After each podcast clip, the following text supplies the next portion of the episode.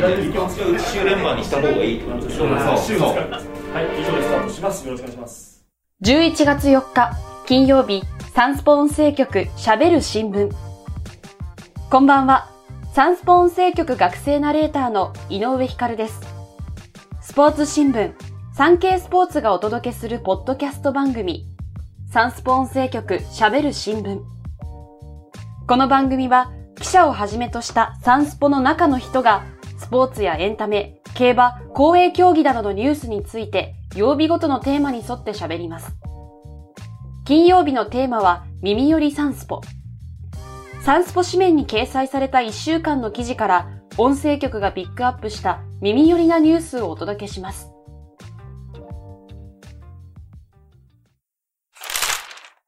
金組こと金田久美子プロが11年ぶりに女子ゴルフツアーで優勝。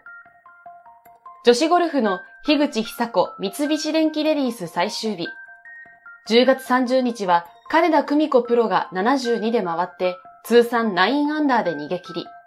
ツアー通算2勝目を挙げました。2011年、富士山系レディスクラシックに初優勝して以来、11年と189日ぶりの優勝となった金田プロは、涙を流しながら、すごく重い優勝。自分を信じられない時もあったけど、諦めずに頑張ってきてよかったですと話しました。金田プロは3歳でゴルフを始め、11歳11ヶ月の2001年7月にツアーデビューし、天才少女と呼ばれました。初優勝は21歳の時。今回の大会での優勝はツアー史上最長ブランクの2勝目となりました。金田プロは、納得いくまでゴルフを続けたい。これで一層まだできると思えたので、まだもう少し頑張りたいですと決意を新たにしていました。前年大会覇者の渋野日向子プロは3アンダーの9位。アメリカツアーを主戦場とする畑岡奈紗プロは5オーバーで47位でした。俳優の松下洸平、初写真集を発売。母親の感想に苦笑い。俳優で歌手の松下洸平さんが10月30日、東京都内で初写真集体温の発売イベントを行いました。松下さんは撮影のために4ヶ月前から肉体改造に取り組んだそうで、体重を増やす作業をしました。家で茹でた鶏胸肉をいつもタッパーに入れて持ち歩き、常にお腹が空いていない状態にしていたと明かしました。その回あって、写真集には鍛え抜かれた肉体美ショットが随所に散りばめられています。ボディビルをやっている松下さんの母親に見せたところ、ステロイド打った？と言われたそうで、打ってないですよ。地道に作り上げました。と苦笑いをしていました。ないない。オールナイト日本歌謡祭で大活躍。お笑いコンビ、ナインティナインの岡村隆史さんと矢部博之さんが、10月30日、横浜アリーナで行われた、日本放送オールナイト日本55周年記念、ナインティナインのオールナイト日本歌謡祭に出演しました。約1万人のファンが駆けつけた会場を見回した矢部さんは、ペンライト綺麗ね、と感激。ステージでは、岡村さんが人気グループ TRF のサムさんとダンスバトルを繰り広げたり、昨年歌手デビューした矢部さんが、シャ乱Q のずるい女などを熱唱して、会場を盛り上げました。大谷翔平選手のスポンサー契約企業は17社。MLB 新記録に。続いては、アメリカ・ニューヨークから届いたニュースです。アメリカのスポーツなどのスポンサー契約を専門にリサーチするスポンサーユナイテッドが日本時間の10月29日、今年の大リーグパートナーシップリポートを発表しました。リポートによると、エンゼルスの大谷翔平選手のスポンサー契約企業は昨シーズンの約3倍となる計17社。これはメジャー新記録です。これまでの記録は昨シーズンにヤンキースのアーロン・ジャッジ選手が作った13社でした。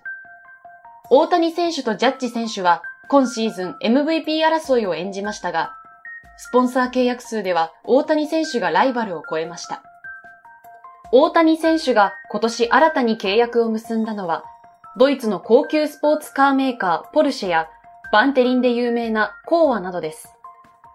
アメリカの経済誌フォーブスは大谷選手の今シーズンの年間広告スポンサー契約料はメジャー最高額の推定2000万ドル。日本円で約29億5000万円と報じています。サッカーワールドカップ日本代表決定。長友佑都選手が4大会連続出場。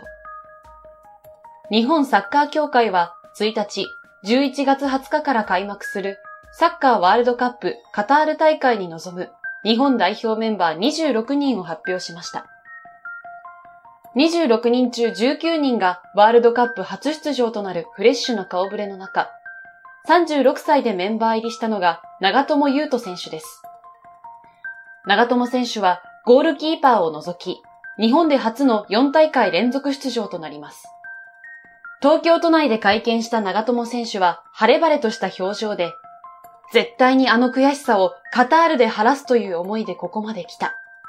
やっとスタートラインに立てたと語りました。前回大会の2018年、ロシア大会では決勝トーナメント1回戦のベルギー戦にフル出場し、2点をリードしながら後半終了間際にカウンターで決勝ゴールを喫しました。長友選手は、夢にも出てきたことがあるし、ふとした時にあの光景は常に自分の脳裏に思い浮かぶ状態だったと振り返り、前回大会の悔しさで心に傷を抱えたままここまで来ている。絶対に癒すためにも最高の結果を残したいと強い思いを口にしました。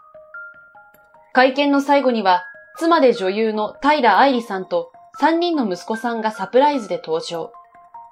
平さんが、ワールドカップの出場は家族としても嬉しいです。この時のために私生活もすべて意識して過ごしてきたので、その姿は尊敬しています。と祝福すると、長友選手からはこの日一番の笑みがこぼれました。